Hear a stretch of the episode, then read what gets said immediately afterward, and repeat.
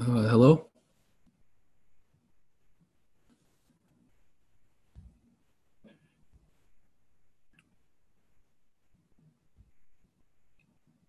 All right. There, I couldn't see myself for a minute. Um,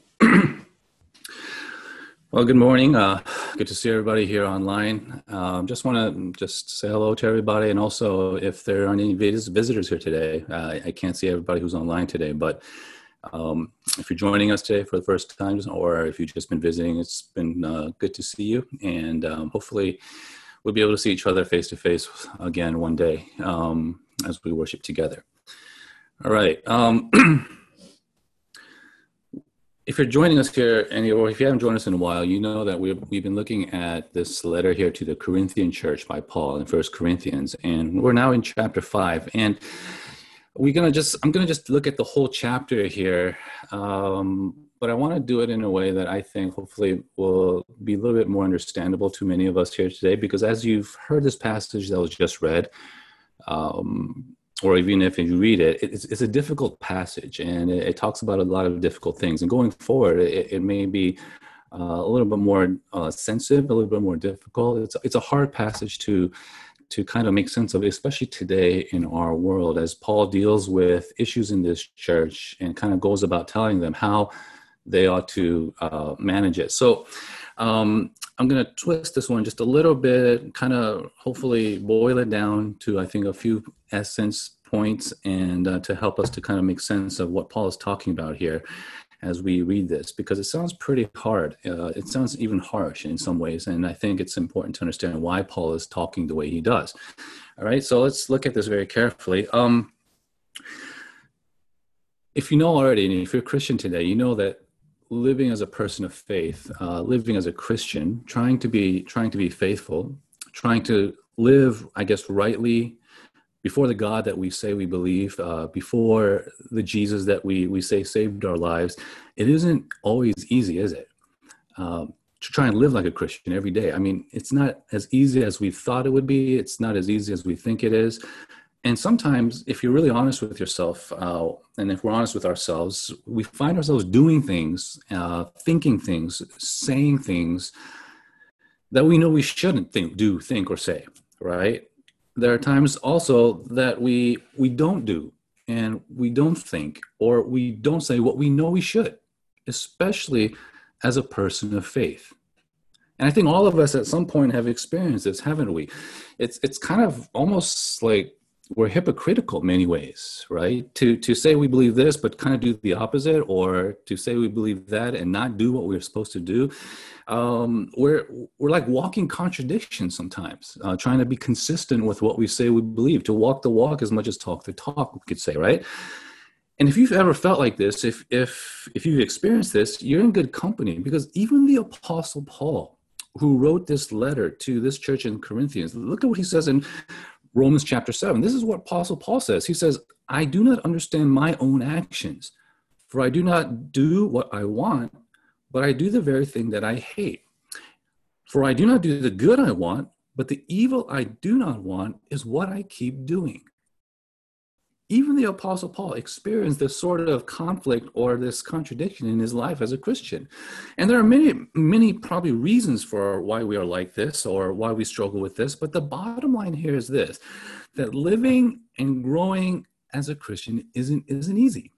It's, it's not always easy uh, it takes effort it takes struggle it takes it takes patience it, it needs mercy it needs it needs grace uh, it needs forgiveness but here's the thing that i want us to understand as we come to look at this passage a little bit uh, sort of more of a bird's eye perspective here and that's this the thing about living as a christian all right if you're a christian or if you're thinking about one to be one is this it was never meant to be lived alone it was never meant to be lived alone. Yes, individually you might be a Christian, individually you may have come to faith, right? But the Christian individual was never meant to live or grow individually, but they were to do this communally, corporally. They were to do this with the help and the encouragement from others, from other people.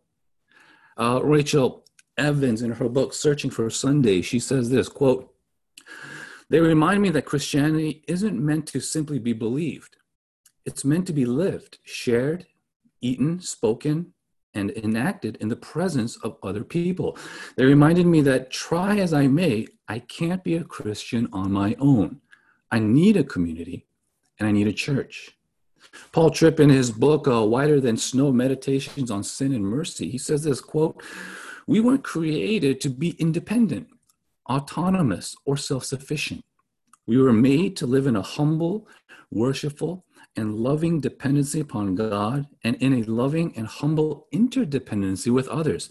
Our lives were designed to be community projects, end quote. That's what he says.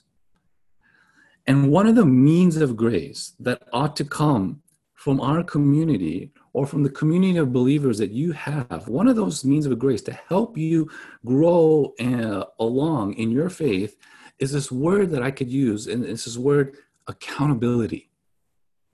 Accountability. I think that's what Paul's talking about here in this passage as he deals with particular sins in this church. For whatever you want to read and however you want to read this passage, the essence of this church, you boil it down, and he's really talking about accountability. Accountability. I'm not sure uh, these days, but you know, back in the day, that word was thrown a lot, around a lot in Christian circles. I don't know, maybe you used to think like this too, but there were days where people were looking for accountability. They were looking for an accountability partner. They were looking for uh, an accountability group. And, and what that usually meant was that you were looking for a person or a group of persons that you felt comfortable enough that you could share your life, that you could listen to, that you could speak to, that you could pray with over any struggle, that you could find encouragement in any discipline like prayer or Bible reading. And to basically, uh, these groups would be a resource of growth and they would hold you accountable, right, to the faith commitments that you've made. And so there was a time where many of us were looking for kind of these kinds of things. But here's what I want us to understand, and here's what Paul is giving us here that the important part of real accountability, I think, and as Paul sees it, is that not only do you have someone in your life that you share with, that you can also pray with, but you also have someone in your life that is loving enough, that is caring enough, that cares about you enough, not just to make sure that you do your Bible reading, but to also call you out, to call you out when you've gone off track. Someone that you could talk to, or someone that would talk to you when they see that you're, you're headed down the wrong path, that you're maybe in the wrong direction, or that when you're doing things that you know you shouldn't, you have someone or some group of people in your life that want to kind of help you to get back on the right track. Right? That's, I think, an accountability aspect that we see here in Apostle Paul. And we need to ask ourselves this question Do you have someone like this in your life? Someone or some group of someone's who are like this for you in your life, who you could be like to someone else in your life. And it's not that easy, is it? I think more and more we are lacking in many of these things. You know, the, the George Barna Research Group did a uh, study in, in our country, and they found that only 5% of Christians in America indicated that their churches or that their church friends did anything to hold them accountable for what they believed or how they lived. Only 5% right? That's what that's what they found. And there are many reasons for this. One of the reasons that, that people kind of shy away from, from this kind of, I guess, uh, in your face accountability is that it sometimes means that you have to be confrontational. And, and, many of us don't want to be that. We don't, we don't want to be confrontational. We don't like confrontation. And so it's not easy for people. I remember in college when uh, there was a brother that asked me to to to meet up weekly and say, hey, let's let's do uh, accountability meetings, right? And I was like, okay, fine, sure. And what I found was that in every meeting for about a month or two, every meeting, we were always talking about my sins and what I needed to do, but we never talked about his sins, right? We all talked about my struggles and what I needed to do, but we never talked about his struggles. And after a while, I, I kind of just felt like I was just being judged, and that, or that kind of felt like he was a little bit self-righteous and so that's another reason we, we don't do this kind of accountability because we, we don't want to come off judgmental. Uh, we don't, we don't want to be self-righteous. And so we avoid conversations about the other person's behavior. And we, we'd rather be more accepting and more gracious and, and more loving. right? And so these are some reasons that, that we kind of shy away from this. Um, on the other side of things, Barna also says this, and this is very insightful. He says this the biblical concept of community is that of mutual accountability. But Americans these days cherish privacy and freedom to the extent that the very idea of being held accountable by others, even those with their best interests in mind or who have a legal or spiritual authority to do so, is considered inappropriate, antiquated, and rigid. You see what they found? This is what he says. He says, even though in the church there ought to be a mutual accountability in this sense, Americans these days, he says, cherished privacy and freedom over the idea of someone or some group holding them accountable, right? Even if they have their best interest in mind. Accountability? Come on, let's admit it. Like, you don't really want real accountability you don't you don't really want that you might be all for accountability if it just meant that you could have a few people that you could just share and pray with someone someone that you could just you know talk to and, and always be on your side and make you feel good about yourself and maybe just ask you once in a while if you've done your bible reading or your qt but when it comes to pointing out my sins right when it comes to talking about my issues or telling me what I should or, or, I shouldn't do, get into my private life. That's where the buck stops for many of us, isn't it? That's where we start thinking, look, get out of my business. You're crossing the line here. We cherish our privacy and freedom to the extent that if the very idea of being held accountable by others is considered inappropriate, antiquated, or rigid. That's what he says.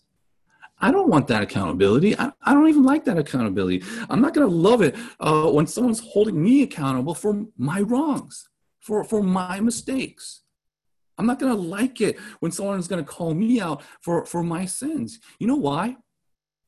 And here's the reason it's not just because it just might get be uncomfortable for me to talk about my personal sin. Or, and it isn't even just because I somehow want to protect my privacy and freedom. Here's a real reason I avoid that kind of accountability it's because I love my sin. It's because I love my sin. That's what sin is. That's what real sin is. That's why sin is sinful. Because at the end of the day, functionally speaking, I like this or I like that more than I like God. When I commit a sin, it's not like I'm under some duress and someone's got a gun to my head telling me to be sinful, telling me to do the wrong thing, telling me to be, to, you know, to be against God. No, it's because I love doing those things. I like it. It's, it's my sin. Sinfulness is not just committing a sinful act. Sinfulness is also loving that act more than I love God and refusing just to give it up, just refusing to give it up. And so, of course, then I'm not going to like accountability the way Paul is describing or the, the way we hear about it. I'm not going to like it in that sense. But here's what I want us to know today that is precisely why I need it. That is precisely why we need it. That even though it's hard, it's so important as a person who's trying to grow in faith and be faithful. Uh, again, Paul Tripp says in his book, the foolishness of sin tells us that we have all that we need within ourselves. So we settle for relationships that never go beneath the casual. We defend ourselves when people around us point out a weakness or a wrong. We hold our struggles within, not taking advantage of the resources God has given to us. And one of those resources that He's given is an accountability that ought to come from fellow people and brothers and sisters in your faith. If there's any kind of accountability that we need the most as Christians, I think this might be it. I think we need someone to get into our lives, to be able to speak truth in love, to tell us when we're off, to tell us when we're doing something that we're not even aware of, to remind us, even as we are sharing, that, that there's things that we need to look at, that we need to change. I need someone like that in my life, and I need someone to point it out. And it's not ungracious to do that. It's not unloving to be able to do that. Dietrich Bonhoeffer, he said this in his book on fellowship. He says, Nothing can be more cruel than the leniency which abandons others to their sin. Nothing can be more compassionate than the severe reprimand which calls another Christian in one's community back from the path of sin. right? That's what he says. It's not unloving to be able to do this if you really care about someone in your community.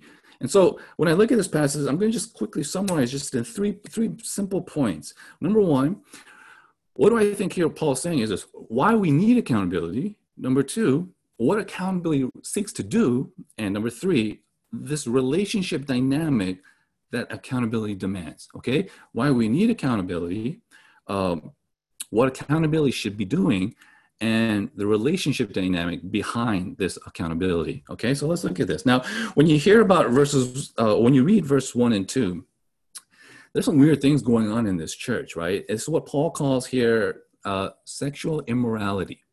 And I'm not going to get into the details of what that is right now. Uh, we'll do that later on in, in a few weeks down the line. But let's just say, I don't know what you know or what you think about physical sins like this, but apparently, according to verse 1, the thing that they were struggling with wasn't even tolerated among pagans. In other words, whatever Paul is addressing, it was so bad that even non Christians were disagreeing with it. Okay?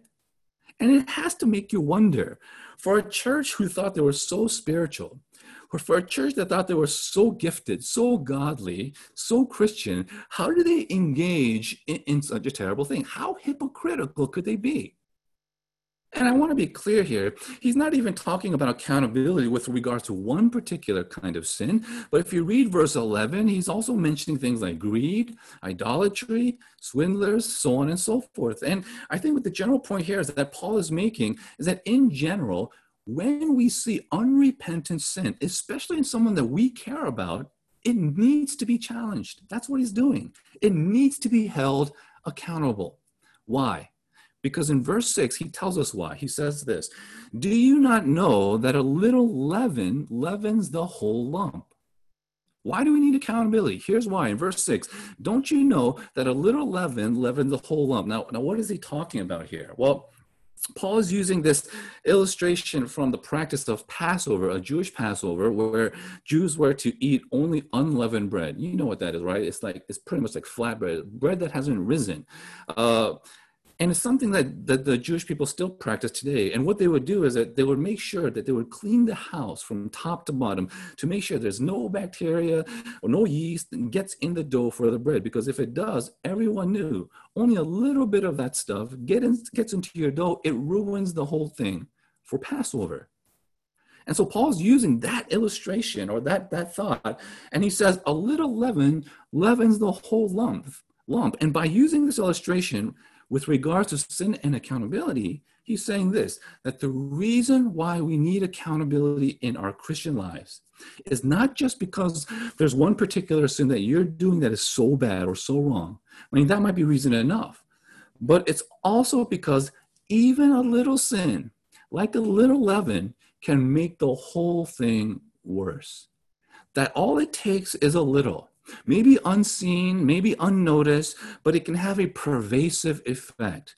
We need accountability because sin, when it's tolerated, when it's excused, when it's ignored, when it's indulged, even, it can become like an infection that will spread eventually. It becomes like a slippery slope. This is what Paul's saying. You know, you let this one go, then it's the next one that goes and it becomes easier to let the next sin go and it becomes not a big deal and it leads into other sins. This is what Paul means when he says, a little leaven leavens the whole lump. When we make excuses for one sin, then there's pressure that builds up to make the same kind of excuse for another sin, and then another one, and then another one. And so, this is why Paul is advocating for an accountability that addresses sin, not just individually in our lives, but also corporately in the church. Because if we're not careful, a little leaven uh, leavens the whole lump. And both the Christian and the church can find itself on a slippery slope where it becomes very hard to put the brakes on. This is the danger that Paul says we need to be careful for, and this is why we need accountability. It's not just because we're struggling with one thing, but one thing can lead to another and another. And if, unless someone tells us we need to stop or so we need to think about things a little differently, it becomes a slippery slope. And so I think that's one reason that Paul in our passage uh, gives or says uh, we need accountability, why we need accountability. Second thing point here is this. What does it do? What does accountability, what should it do? And however or whatever you want to say about how you want to do accountability or what its process is here in our passage, I just want you to simply know this. The goal of real accountability is simply this to help bring someone we love and someone we care about back on the right path, back on the right track. That's what accountability tries to help with. And that, in fact, that's what discipline does, right? I mean, those of you who are parents, those of you who are aunts and uncles, you, you know this. You see your child or your nephew or niece go the wrong way or look, maybe walk towards some kind of danger. What do you do? You, you want to bring them back. You want to protect them. You want to keep them on the right path, at least go in the right direction. But even though that's the goal, I think that's what accountability should do at the end of the day. Um, what's emphasized here in our passage is the way we do this the way we do this is also so important. When you look at verse 2, Paul says this to the church with regards to their sin. He says, Ought not you to mourn? Ought not you to mourn? In other words, when we hold someone accountable for wrong, even serious wrong, we don't come with a self righteous attitude. We're not there just because we want to be morally correct and we want that person to be morally right. We don't take joy in just pointing out what's wrong or, or what's, and certainly we don't just vent anger at what we think is, is just bad. We don't take joy in pointing out a fellow brother or sister's issues, but rather, Paul says to this church, ought you not to mourn? Ought you not to mourn? Ought you not to sympathize? Uh, are you not to empathize as a person who also struggles in your own particular issues, to grieve for the struggle of sin in someone else's life? In other words, it, it's not easy. It shouldn't be easy. It can be hard. But whatever it is, the very least, it should at least be a heart-breaking responsibility. It needs to come from the heart, this kind of accountability. And sometimes the best thing that we can do, apart from confronting a person we care about, is also to pray for them and to plead with God from our hearts to bring them back, to wake them up, to even restore a brother or a sister who may have gone astray. That's what we do. Right, that's what needs to happen and the way it needs to happen. All right, so why do we need accountability? Because Paul was worried about uh, getting on that slippery slope of sin, falling for falling more and more apart from God. Um, what does accountability do? It it it, it needs to seek to win back someone that we care about, to set them back on the right track, to help them along in their faith for growth, but to do it, to do it with a sense of uh, not just seriousness, but mournfulness, uh, regretfulness, heartfelt empathy. Okay. Now, the last point here is this there's a relationship dynamic behind this kind of accountability. Look at verse 7 or listen to verse 7. This is what he says Cleanse out the old leaven that you may be a new lump as you really are unleavened. For Christ, our Passover lamb, has been sacrificed. Therefore, celebrate the festival not with old leaven, the leaven of malice and evil, but with unleavened bread of sincerity and truth. Do you listen to, do you hear what Paul's saying? Paul, again, is going with this illustration of unleavened bread, and he says, clean out the old leaven so that you can be new, new and unleavened bread. Why? Because in verse 7, that's who you really are. You are quote unquote unleavened bread. And uh, let me just explain this. This is so Paul, right? This is so Apostle Paul. And I don't know if you remember what we said at the very beginning when we were looking at First Corinthians chapter 1, but for Paul, one of the things that accountability does is not just to confront our struggles or our issues in community, it's also to remind ourselves and one another who we really are who we really are. We are to be held accountable to our identity. And for Paul, understanding, believing, trusting in our identity, who we really are, it ought to fuel, energize, empower our doing, our obeying, and our living for Him. And so he's telling this church, he's holding them accountable, not just for what they're doing wrong, but he's holding them accountable for what God has done right in their lives. And he says in verse 7 Christ, our Passover lamb, he's been sacrificed. That because of what Jesus has done for us on the cross, he's made us unleavened. He's made us holy. He's made us his.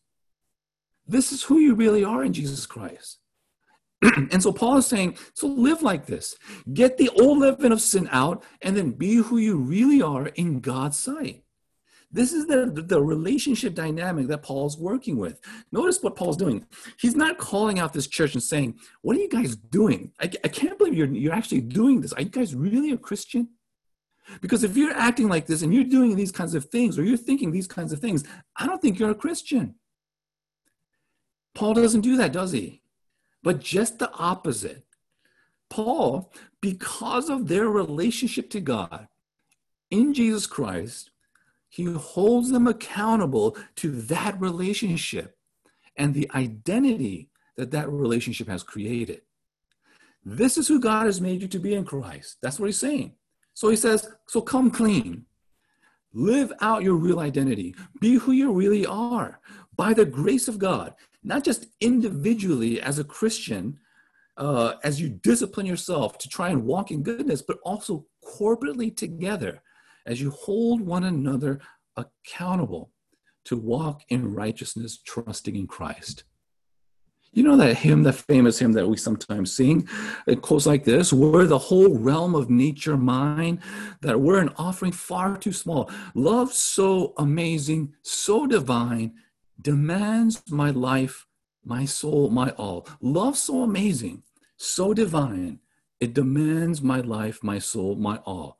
And if you're still sensitive to accountability like this, if you're still sensitive to what people might know about you, or if people might judge you if you share something, or if you're still being sensitive to whether you could maintain your own privacy so that no one knows what you're doing, or that you're worried about who might be the one to actually hold you accountable, whatever it is, you know, forget all that.